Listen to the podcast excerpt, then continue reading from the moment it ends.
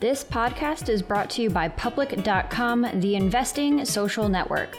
Public is a free app where you can own the companies you believe in and share ideas in a community of investors. There are few investing apps out there, but here's what's different about Public.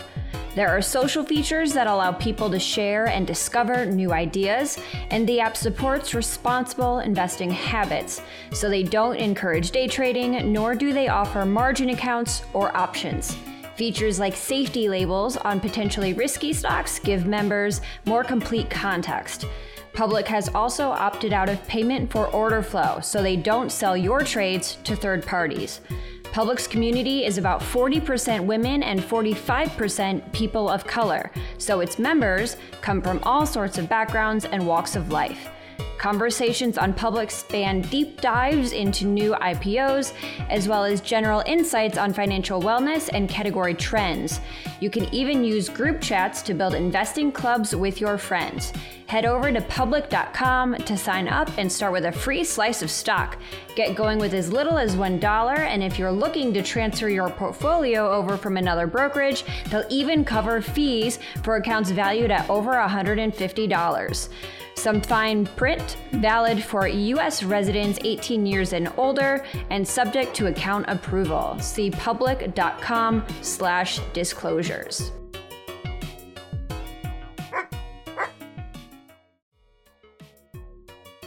Hi, everyone. It's Julie Verhage Greenberg here with our Tux Time podcast from FinTech Today, where we talk about all things FinTech. And in this episode, I am joined by special guest Stuart Sopp, the co founder of Challenger Bank Current. Stuart, thank you so much for being with us today. Thank you, Julie, for having me. Very excited to talk to you today. Yeah, and this um, we are recording it the day before you are announcing some very big news, and this will release right along with it. Do you want to talk about that a little bit? Tell the audience more about what you guys are are putting out there today. Would love to talk more about it. Thank you so much. Yes, we're announcing our Series D funding. Um, $220 million. Um, we've raised about 400 just over to date over our five year um, history and that brings our new valuation, which we've tripled to $2.2 billion. So lots of big numbers for us. Um, and so we're extremely excited to have our new new investor and lead lead investor and joining our board, Andreessen Horowitz. So um, so excited to have them. And we had a bunch of people from our previous rounds like Tiger, TQ Ventures, Avenir Sapphire Foundation, and the rest, um, uh, Wellington et al., um, all join uh, and, and, in substantial sort of ways. So lots and lots of um, validation and backing from from really really good investors um, for to continue our mission. So, two questions off that. One, which partner was it at Andreessen that led it and is joining the board? And then two, our audience is pretty familiar with the challenger space in general, but let's dive a little bit deeper into what makes Current different from some of the other players. It was um, yeah, absolutely. David George runs runs growth, general partner over there. Great guy. Um, haven't actually met him in person. That's another quirk of COVID nineteen. Is uh, I've, I've known the Andreessen uh, crew, and they're very talented for many years. And um, and I think you know it's just a little odd that you know we've got to this point of investing, and really excited to be working with them, and we haven't met in person. So there we go. Um, what makes us special, Current? Well, I'll, I'll back up because um, you know what's going on in America is really important. Why why we exist, right? So there's a lot, you know, there's a lack of transparency around financial um, technology, and there's a lot of complexity coming. You've probably seen it all happen with NFTs and crypto and all the rest of it, and we haven't really even resolved the bifurcation and the sort of um, the income inequality that we had from our old system, right, which was building up hundreds of millions of people um, effectively being left out, cut off from, from financial opportunity. And so, and so for current, that's our mission is to improve, um, you know, the uh, financial outcomes of, of our members by creating motivational and inspirational products. Sounds very, very missiony, and that's really what it's about. Um, so that's why we exist. There's a lot of people who who don't fit the business model of banking, and that's not because banks are terrible and terrible people at all. I used to be in them. Um, it's more about their business model and where they've come from. And of course, the world has changed, and they're slow to adapt. So that's why we're around. Um, we bank people um, who who are driven and determined and want to get ahead, but also more importantly have a mobile phone and look at our marketing channels like TikTok, Snapchat, YouTube. YouTube creators is something we we use um, uh, like a really big focus, and we had a big, big announcement today, which maybe we can go into. In terms of product differentiation, we have a teen account, which most other people don't. We go younger than most other people, so our average age on our whole system is like 27, 28 years old. It's not exclusive. It's just, it's just how, it's how, how we see um, uh, banking people for a lifetime. If you're like my age, you're mid 40s, you're much more unlikely to go and switch your bank. So, so we recognize that early on. And then in terms of like other things you got three three main points that current addresses. So access to financial services. Fifty percent of our members never had a bank account before. Um, that'll go down over time, I'm sure, as we increase our TAM and addressability and have more features and stuff. But that's really important. And if you think about access in the future, that's going to be things like cryptocurrencies and access to high yield savings and things like that. Then we focus on liquidity, getting people's payroll early, um, overdraft facilities that don't cost anything, getting you to your next paycheck and all that other stuff. When that goes forward for us in, in, in current, that's things like you know personal loans, auto loans, um, credit cards, things like that. And then as much value as we can get back to people, that's points.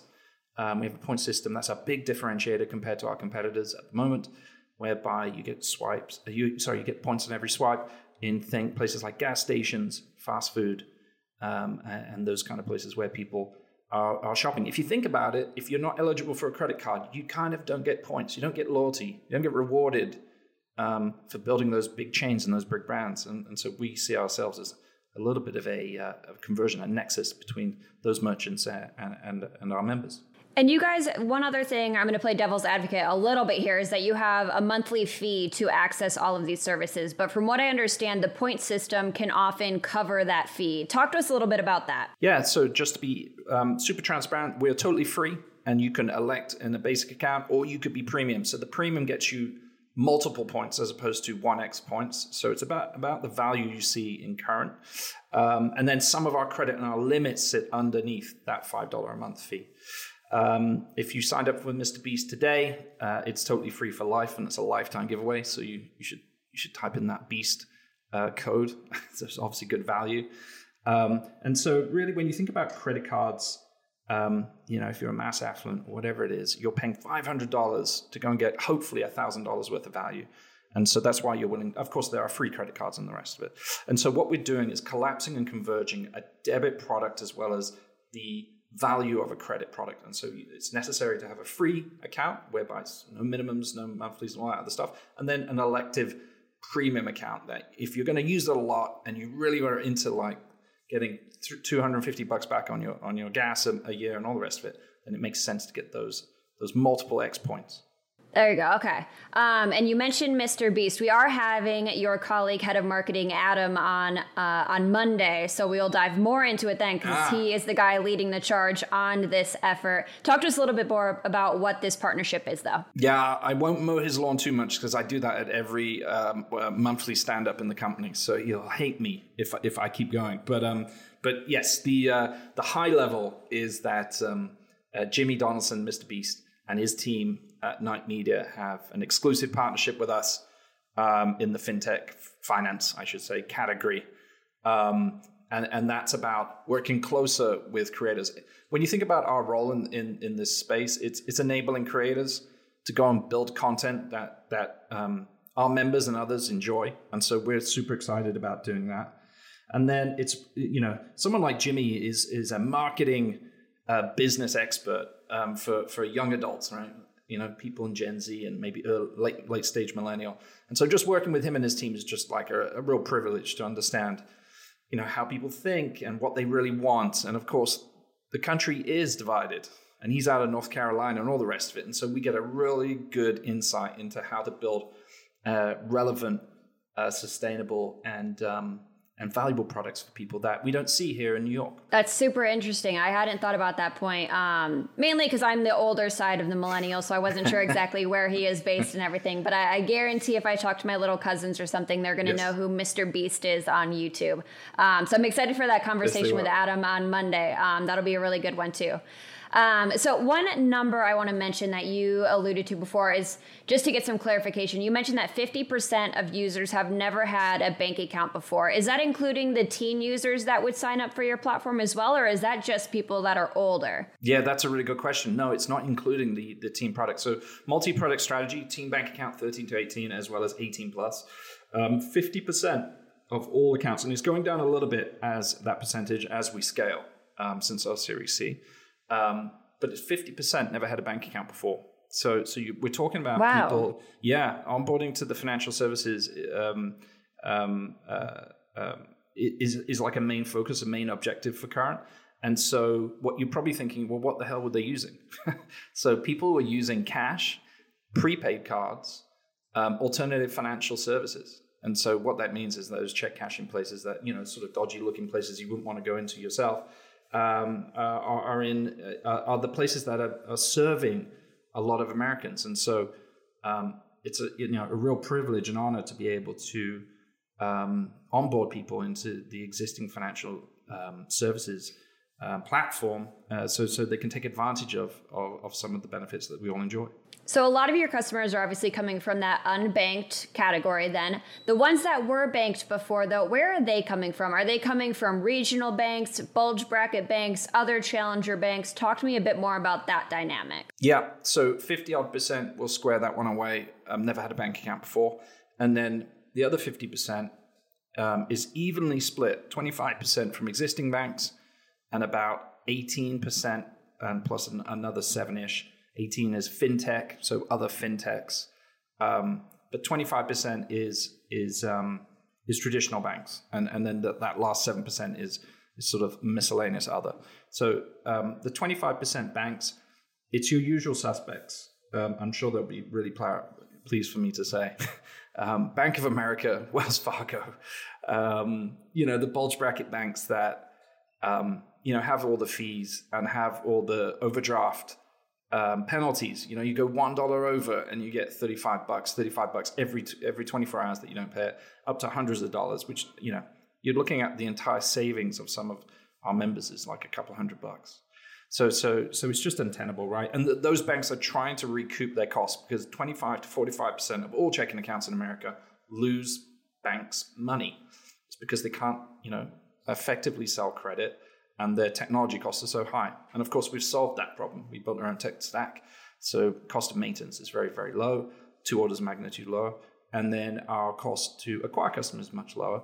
Um, and we're deposit agnostic. We, we're, we're, sort of aligned with the spend. As, as, as much as they spend is when we start making money. So monetizing the Visa network. Uh, one bank you did not mention on there is JP Morgan Chase, and their CEO, Jamie Dimon, recently said that companies like yours have an unfair advantage because they're not regulated in the same way. What do you say to I hear you chuckling in the background.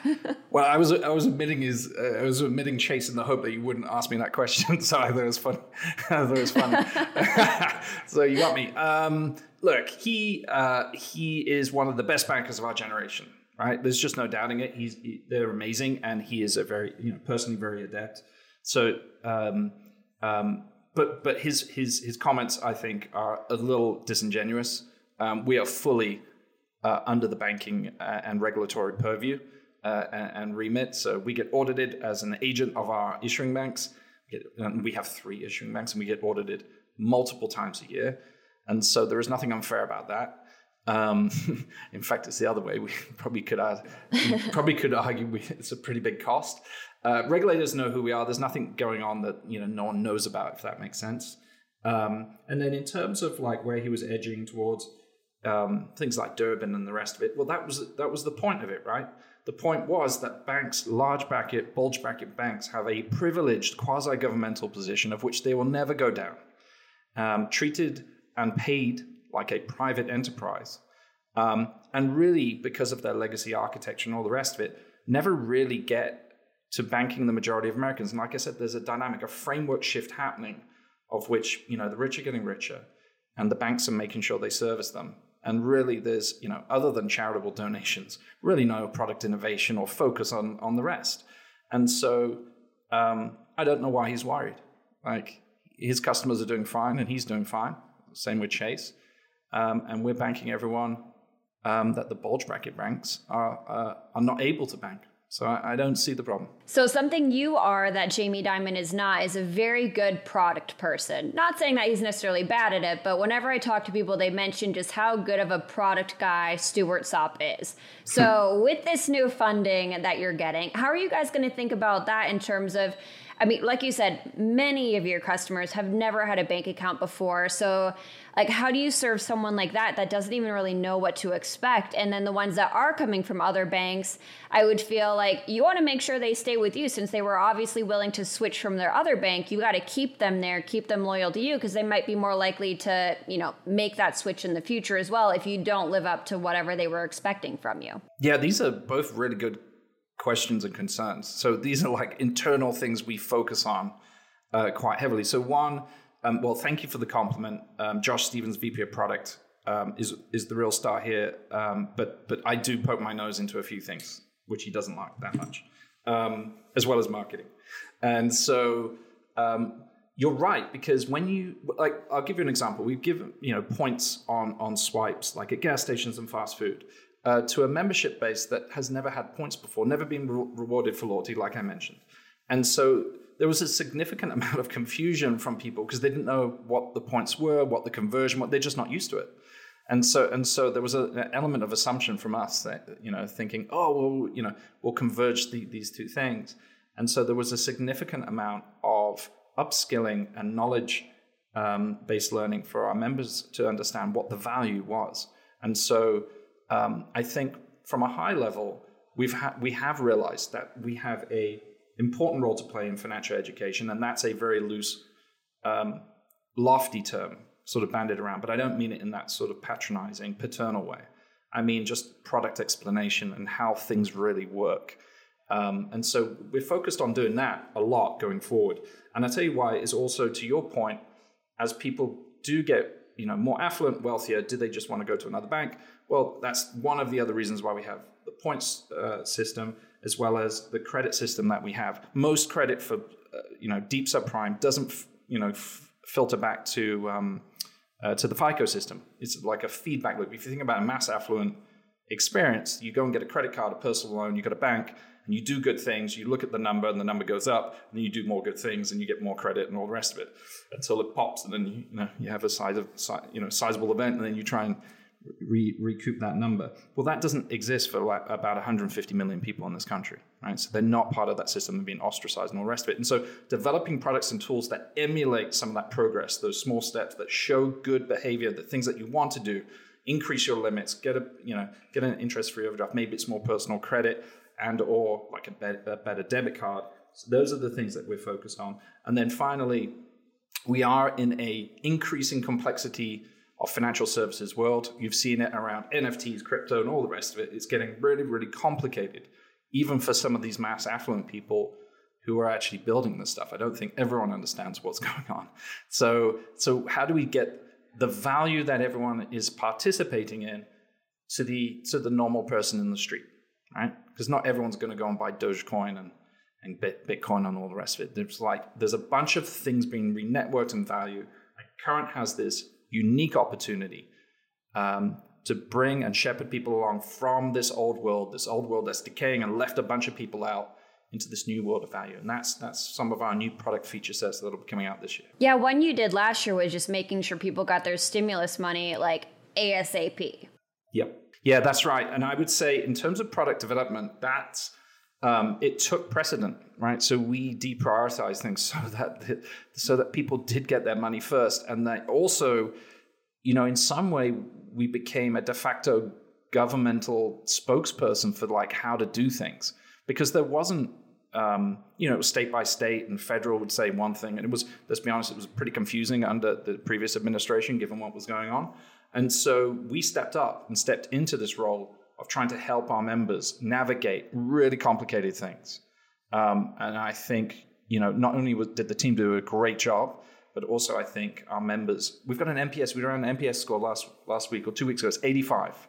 It's insane. We, we weren't even sure if we were to show it to people because they think it's unreal. But I think when you, when you really go out of your way to help people, and it's not under the banking remit to show them tax stuff and all this other, all these other things, um, you know, our, our, our members really, really appreciate it. One other thing I want to ask, I know we're coming up on time here, is there's been a lot of niche challenger banks that have popped up over the past couple years. Co- companies that are focused on like helping the freelancer economy or gig economy, companies that are focused on the LGBTQ community. What are your thoughts on that space where you're going after such a niche market? Yeah, it's not going to work for the business. I think what you're seeing here is vertical TAMs are very, very interesting um, in terms of affinity and loyalty and brand recognition and also retention and just community building. Basically, money, there's an economic term for money, unit of account, store of wealth, all this other stuff. Forget that, forget economists. Money nowadays, I think, is just a social construct, especially when negative real interest rates. It doesn't really have any value, it has negative value.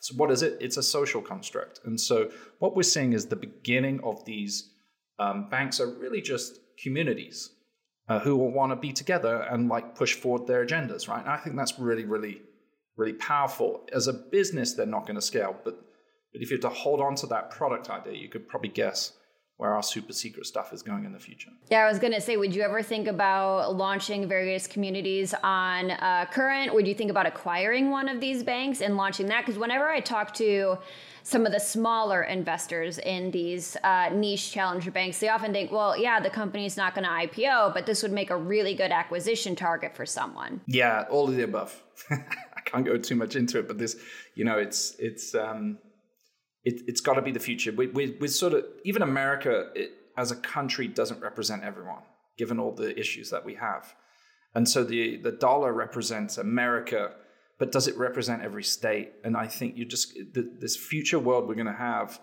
is you know currency. There could be a Texas dollar, which will be like there'll be a credit to the to the federal dollar, but like it won't be one to one.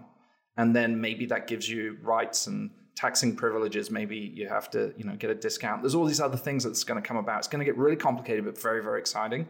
And you can imagine how that filters down to city state um, and then even individuals and then communities around those things. I think very exciting future. You're going to need a company like Current to navigate it for you, help you, um, empower you, and like show you the opportunity and unlock that future so that you can get to where you want to be on that note, we will close it off there. Thank you so much for joining us uh, today to talk about this exciting news. Um, we we literally are publishing the podcast a day late just to be able to make sure we can announce this along with the news Fantastic. that you guys are doing. um, that is that is it for today's episode, though. Join me again on Thursday when Craig Lewis of Gig Wage join us, and then, of course, again on Monday when Adam from Current joins us to talk about the creator influencer dynamic in the fintech space. Thank you, Stuart. This was great. Thank you so much for having me.